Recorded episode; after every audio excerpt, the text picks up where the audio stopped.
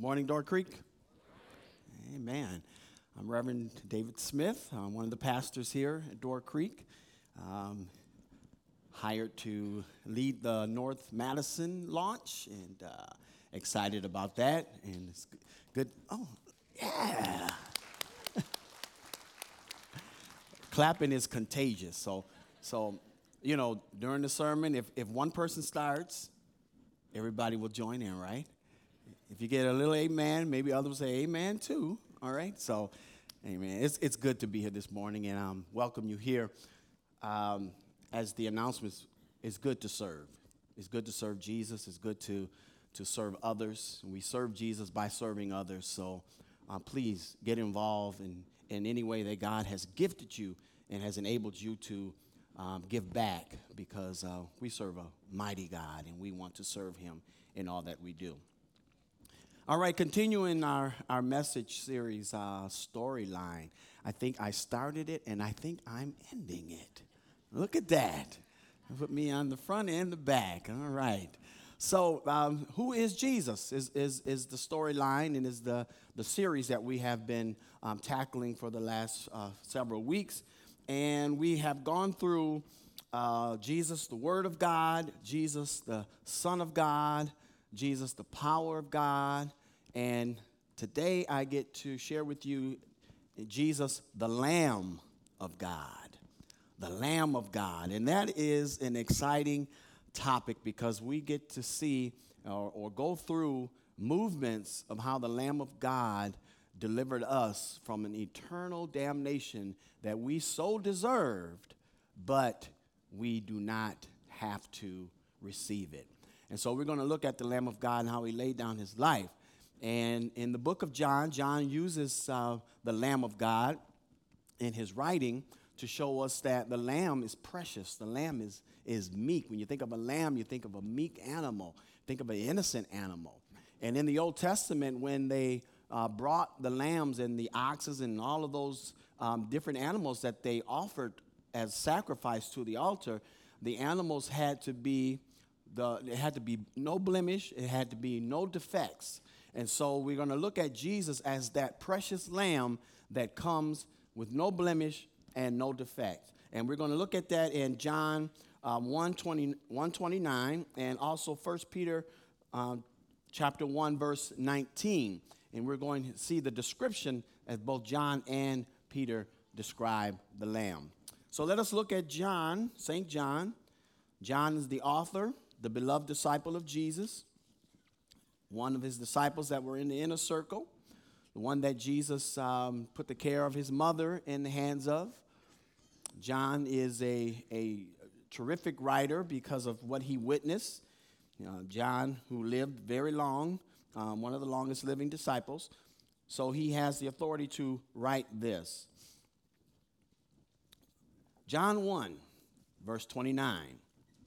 Says, the next day John saw Jesus coming toward him, and he said, look, the Lamb of God, who takes away the sin of the world. And then Peter, 1 Peter chapter 1, verse 19, says, but with the precious blood of Christ, a lamb without blemish or defect. A lamb without blemish or defect, a perfect lamb. Look, the Lamb of God, who takes away the sin of the world. Now, we understand that John didn't mean that there is no longer sin in the world, that sin was eradicated, that there would never be sin again. The Lamb of God is coming to erase it, to take it out. What he means is that the eternal sting, the eternal damnation of sin is taken away because of the Lamb of God. Because the Lamb of God laid down his life. The Lamb of God was the substitutionary sacrifice so that we wouldn't have to suffer eternal damnation. The Lamb of God gave everything up that he had so that we could be free from sin. Not free from sinning, but free from the eternal damnation of sin. And that's what the Lamb of God did. And so we look at this Lamb, this precious Lamb who poured his blood out, who laid down his life, who gave his life so unselfishly, who loved us so unconditionally that even a wretch like me, a wretch like you, a wretch like all of us could come to him in true repentance, and he would wash our sins away. Now, I don't know about you, but I certainly don't deserve this great grace and mercy that the Lamb of God has extended to me. But I'll take it. I'll accept it. But I'm careful not to abuse it. I'm careful not to say, well, since the grace of God exists and the mercy of God, I have a license to go and sin and do everything I want to do. Because when I'm done having fun, I can crawl back to his feet and he'll forgive me. That's not what grace and mercy is about. Grace and mercy is there because God knows we're not perfect. God knows we'll make mistakes. God knows we'll say something, but we'll do something else. Jesus knows that we'll get over something, but then we'll get right back under it. The grace and mercy is there to strengthen us and help us to overcome it and to be what Christ wants us to be. So the Lamb of God brought this to us. Hallelujah. He gave his life and his all for us without blemish or defect.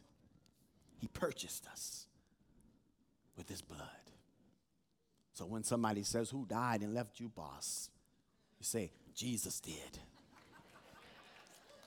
Amen. But he got up again. You can't forget that part. Can't forget he got up, because that completes the story. He got up. So the Lamb of God, who's perfect, and as John says, look, I want you to see the Lamb. Remember, John the Baptist, this is now talking, look, the Lamb of God, because he didn't want the attention to be on himself.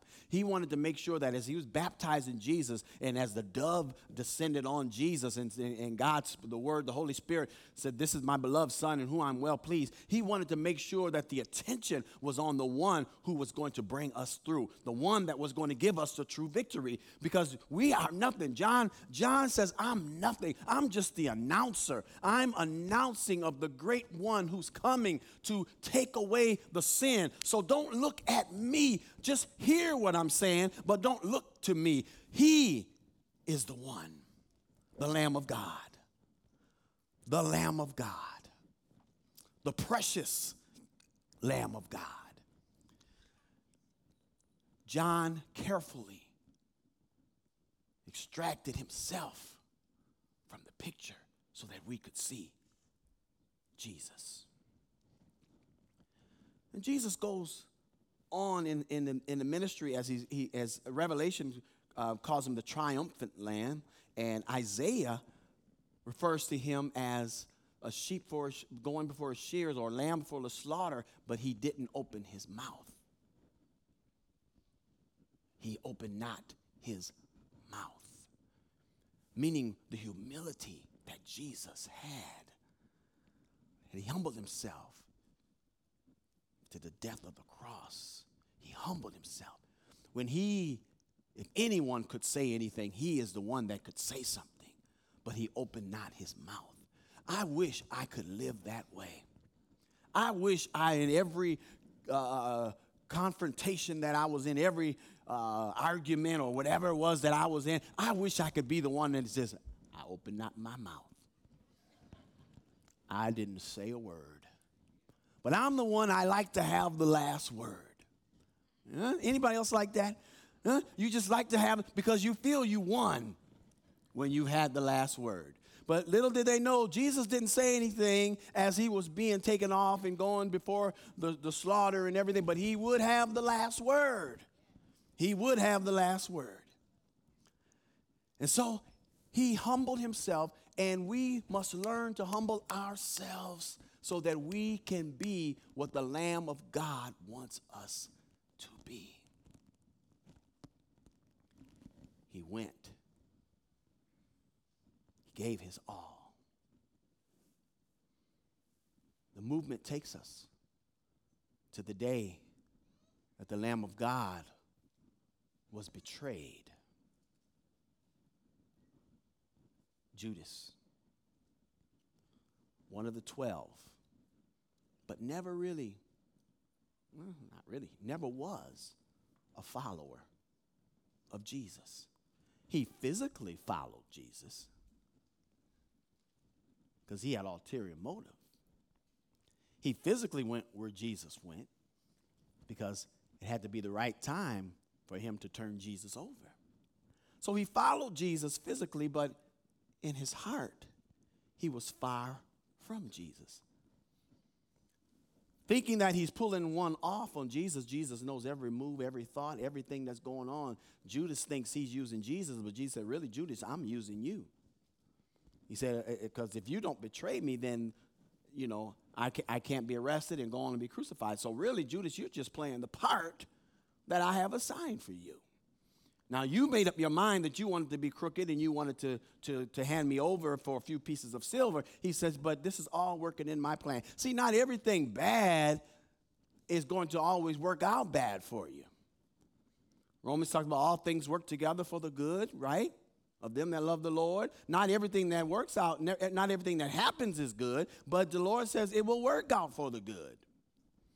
Maybe you lose your job, and that's not a good thing, but maybe there's something else waiting for you. Maybe you have to relocate somewhere. It may not be a good thing because you have your roots and you're settled here and everything, but you go somewhere else, and God opens up all kinds of doors. What happened wasn't good, but it worked out for the good. Judas wasn't good, but it worked out for the good because here we are now in church worshiping the Lord at Door Creek Church.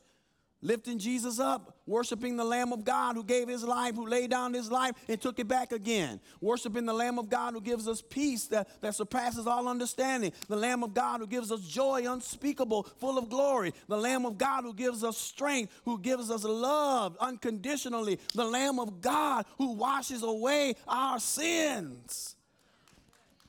The Lamb of God who sits high and looks low. The Lamb of God who is so in love with us that he would give his only begotten son, his unique son, so that we would have a right to eternal life.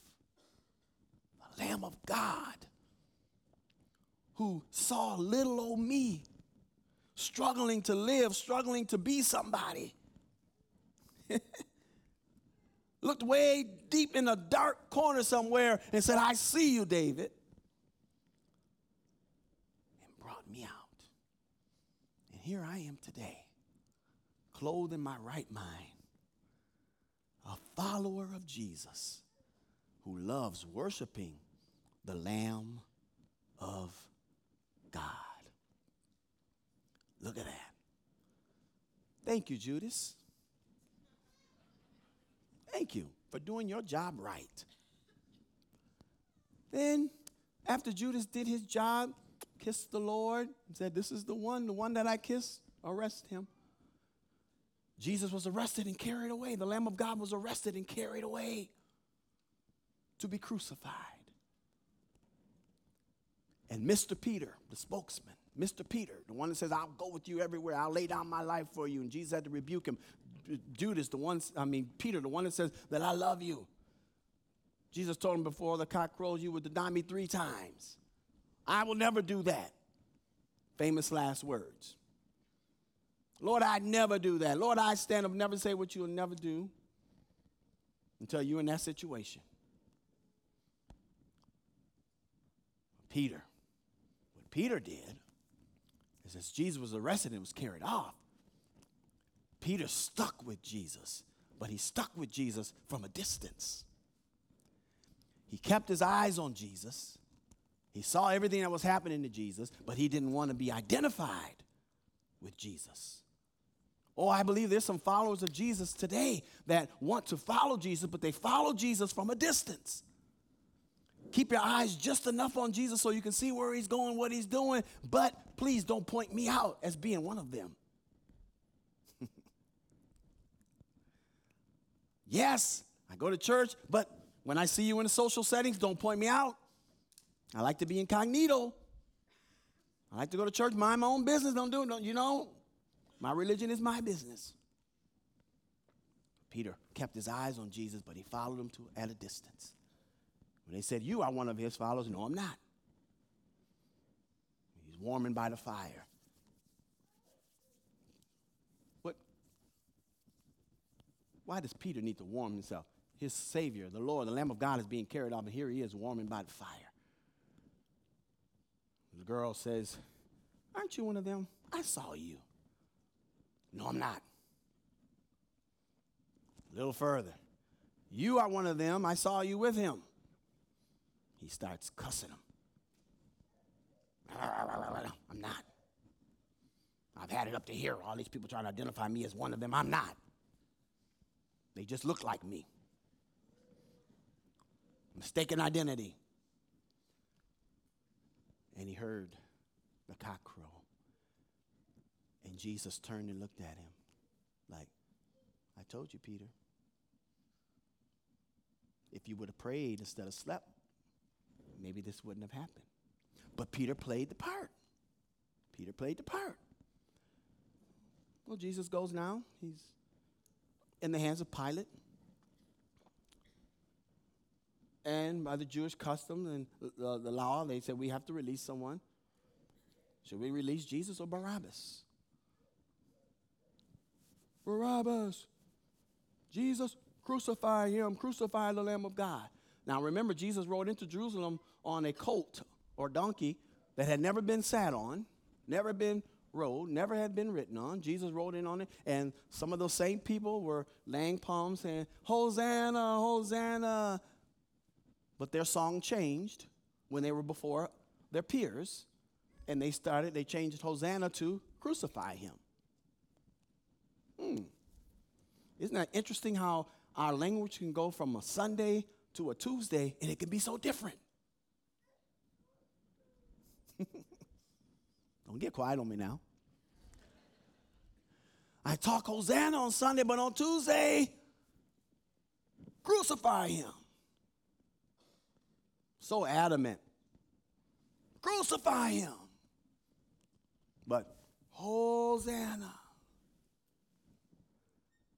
Jesus took it all. But he opened not his mouth. The Lamb of God took it all, but he humbled himself into the depth of the cross. And now Pilate says, I find no cause to kill this man.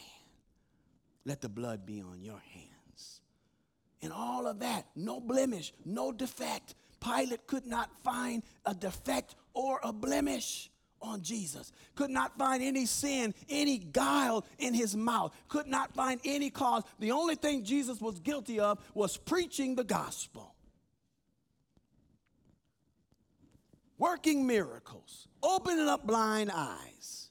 Giving the lame to walk. Giving the dumb to talk. Healing the lepers. Healing a woman with the issue of blood. Healing and saving a woman at the well. Healing a man at the pool of Bethesda. Take up your mat and walk.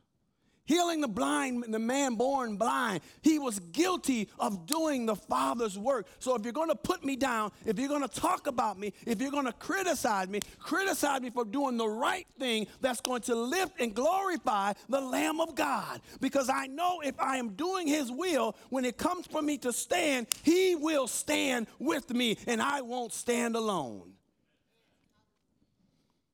If I'm going to go down, I'm going down with him. Not by myself, not with my friends, because my friends will take the raft, the life-saving raft, and they will help themselves and leave poor little David, who can't swim, to fend for himself. But the Lamb of God, who throws a life preserver, who throws a lifeline and says, come on, you don't have to swim, I'll carry you. You don't have to die. I die for you. You don't have to experience hell. I defeated it for you. Hallelujah. You don't have to experience this. I conquered it on Calvary. You don't have to go to hell. I closed it up. You don't have to go there. I delivered you from it. Lamb of God. There he lay, hang. There he hang on the cross. And they're mocking him. They're scorning him. They spit on him. They slapped him. Put a crown of thorns on his head. Pierced him in his side. They went to break his bones, but it was already too late. They broke the bone of the two malefactors that were on each side of him. And as Jesus hung there, he told him, I thirst. They gave him a balm with vinegar. And after he had taken it, he cried out with a loud voice, it is finished. It is finished. What's finished? Is this the end of Jesus? Is this the end of our Lamb of God? It is finished. Is he saying, I give up, I surrender? Uncle, what's happening here? It is finished. What he is saying that, oh, you started something, Satan, that I'm about to finish. He said, you think you got me. You think you took something from me, but you're only making me more powerful. If you only knew how powerful the Lamb of God would be, you would have erased all your plans and you wouldn't have done what you did. But now you have empowered me. You have given me strength. You have given me so much now that by crucifying me, you have only made me better, not bitter. Now, it's finished. They come to break his bones, and they see that he's already dead. Now, it was prophesied that there would not be a bone broken. Prophecy was right. They came to do it, but it was too late. He was already dead. He was already asleep. So, instead, they pierced him in his side. Said, out came blood and water. Blood and water. Why blood and water? The blood that washes, the water which represents cleansing, spirit. Blood and water. They say blood is thicker than water, right? Blood is thicker than water. So the blood and water that came gushing out of Jesus' side, it lets me know that he'll be with me through the thick and through the thin. The blood which is thicker than the water that's thinner. So he'll be with me both ways. So no matter what I go through, he's going to be with me. The Lamb of God will not disappear on me. He will not desert me. He will not abandon me. In my hardest time, he will be ever present. Even though you might not feel it, but he's there. Your faith should let you know that he is there. The Lamb of God, who now has the sin of the world on him. And his father now has turned on, not him, but turned on the sin that was on him. And now the darkest hour the earth has ever seen, because the sin, our sin, man's sin, Adam's sin, everybody's sin was on Jesus. He became what we could not be, what we could not give. When God says no more sacrifice, when God told him, he said, your sacrifices stink to me. They're no good. Don't bring me any more goats and lambs and rams and oxen. Don't bring me any more, he says, because every year when you bring these for the atoning grace, when you bring these, he said, you go back and you do the same thing. You build image gods. You build idol gods, and you turn your back on me. And he said, don't bring me any more sacrifice, because you don't mean it. You're only going through the rituals. You're only just doing it because this is what you're supposed to do. Don't make church something that you're supposed to do, and that's why you do it. I go because that's what I'm supposed to do. Mama told me to always do it. Daddy told me to always do it. Grandma told me to always do it. So I go to church because they have good coffee in the middle between the services, and I like their quiche that they serve and everything. You know, I got me a piece back there, you know. So I go to church because, oh, I want to see Fred, or I want to see Annabelle, or I want to see, you know. Go to church because you want to see the Lamb of God. Go to church because you want to experience the presence of the Lamb of God. Go to church because you want to worship the Lamb of God. You want to take a piece of the Lamb of God with you as you go through the work week. You want to take a piece of the Lamb of God with you as you go to your life group. You want to worship the Lamb of God because he's good, not because of what he's done for you, but because of who he is. He's the Lamb of God, and that makes me excited. He filled me with life. He gives me life and energy that even when the hardships of life are raging on me, I still have hope because the Lamb of God is with me. And I don't have to get him only at 6602 Dominion Drive. I can get him where I live. I can get him where I work. I can get him where I play, where I'm educated. I can even get him behind prison bars. He's the Lamb of God. He has no respect of persons. He'll go wherever the need is. They take him down to bury him. Jesus didn't even have his own tomb. He was buried in a borrowed tomb. You know what that tells me? It tells me that this is just how temporary it is. Why spend money on your own tomb when you know you ain't going to be there long? You borrow someone's, right? Joseph's tomb. He's buried in there. 3 days, 3 nights. We know the story. First day of the week, Mary and the women were preparing spices and things to go and anoint the body of Jesus. They get up early. They go to the tomb. And as they go to the tomb, they're looking and say, well, you know what? One detail we left out, girls. Well, what would that be? Who's going to roll away the stone? We prepared all this stuff, you know, all these things to go anoint the body, but who's going to roll away the stone? Remember, they put the stone there so that no one would go in and steal the body of Jesus and make up this story and say, oh, he rose, he rose, he rose. We told you he was going to rise. So they put the stone there to keep him out. Well, they put the stone there to keep people from going in, but they didn't realize that really what they should have tried to be doing was trying to keep Jesus in.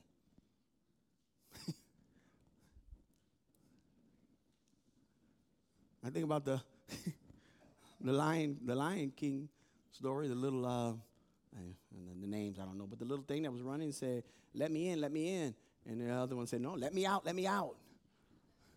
Sometimes you don't want to get in where somebody's trying to get out. They rolled the stone there to keep Jesus, to keep the body in place. Little did they know that Jesus was going to get himself up. On the third day, he was going to get himself up. And the angels came and they took care of rolling the stone away. Now, this is a lesson for us because many times in life we make plans. We make plans and we go about those plans, but sometimes we leave out important details.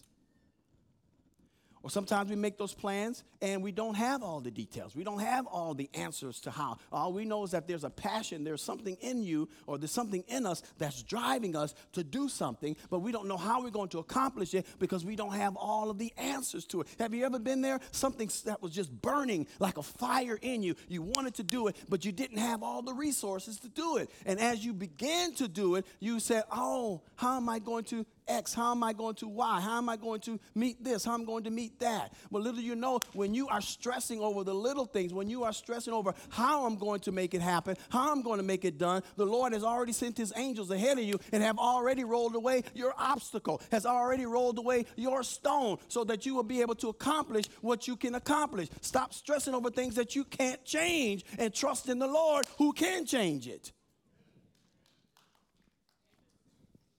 Your stone is just an obstacle.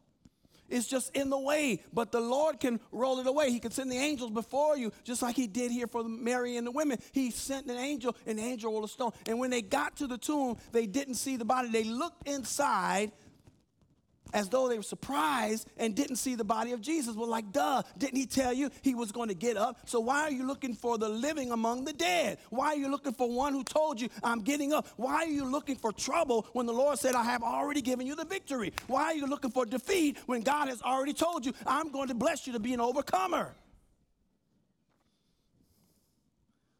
Don't look for something alive among something that's dead.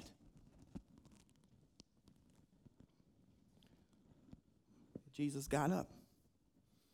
40 days, he walked among them, speaking to them, burning words that would just pierce their hearts. Some recognized him, some didn't. Then Jesus had to go through Thomas's ordeal. What's with Thomas? Well, we are Thomases too, aren't we? Let's not pretend like, oh, Thomas is just a strange man. I don't understand why Thomas, come on. Some of us were just Thomases this morning, last night. Amen. So Thomas said, listen, all y'all get excited about Jesus. He rose. He said, that's fine. He says, but I'm not going to believe it unless I see the marks and I can feel the marks in his hands and press my hands in.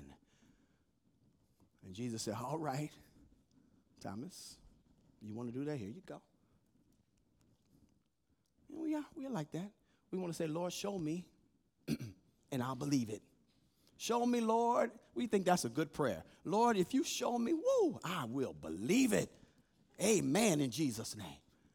And the Lord comes back to you and says, no, I want you to believe it, and then I'll show you. Mm-hmm. Oh, it's easy for him to show me and then say, oh, yeah, I believe that. But for me to not believe it, for me to believe it, which is going to then bring him to show it, it's a little more challenging for us because we like to live by our eyes and our ears, what we see and what we hear. So Jesus showed him, and Thomas said, okay, yes. And Jesus said, well, blessed are you who see and believe. He said, but blessed are those who don't see and believe, that the Lamb of God is able, is capable to do what he said he would do. The Lamb of God will not let you down. The Lamb of God will accomplish what he says he will accomplish. The Lamb of God who comes to take away the sin of the world. So he got up, and now he's going about. He ascends to the Father. Paul writes in Romans 12, verse 1, he said, I beseech you, brethren, that you present your bodies a living sacrifice, holy and acceptable unto God, which is your reasonable service, right? Reasonable service. So as I close here, the living sacrifice, as Jesus gave his life, the Lamb of God was a living sacrifice. You don't bring a dead sacrifice. You bring a living sacrifice. Something that's dead to you means it's dead. You bring something living. You bring something that still has power in you or power with you, something that still you can still feel its effect, that you're going to miss it once it's gone. You don't bring something, you know, like they say, you know, don't donate to places like that, you know, Goodwill, you know, ooh, I never wear this. I'm giving it to somebody else. You know, donate something to, ooh, I love this, but I'm going to give it to somebody else. It's a sacrifice. It wouldn't be a sacrifice for me to say I'm not going to ever eat prune cobbler again. Hey, I am done with prune cobbler. I'm fasting on prune cobbler. What a sacrifice.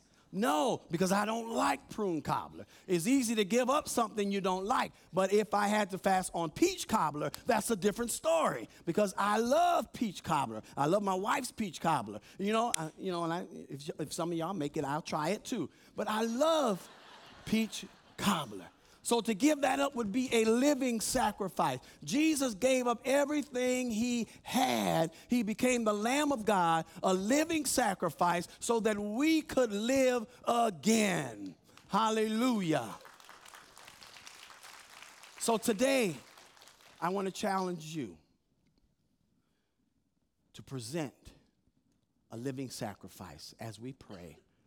As we pray this morning, I want to challenge you. What can you bring as a living sacrifice to the Lord? As the Lamb of God sacrificed his glory, heaven. And I didn't even get to the 17th chapter of John. So if you want to hear about that, you might have to come and stay for 10:30 service. Just a challenge for you. So today I want to pray for you that the Lord will give you the strength to present your living sacrifice to him. And then in that, maybe you don't have a relationship with Jesus and you want to give your life to him. And you want to worship and serve and follow our Lord and our Savior. I want to pray for us this morning. Let us pray. Gracious God, we thank you today. We come before you humbly, seeking your face, seeking your will for our lives. Lord, there are things that you require of us, things that we've held on to, things that we don't want to let go of. And you are asking, you are pleading with us to present it as a living sacrifice, to bring it to you so that you could bless us, fill us with everything that you desire. Show me, Lord, what it is that I can present as a living sacrifice. Forgive me, Lord, for all my sin. I believe that Jesus Christ is the Son of God. He died for my sins. He rose for my life. And by his grace, through our faith, we are saved and we are followers of Jesus Christ, the Lamb of God, who comes to take away the sin of the world. Amen.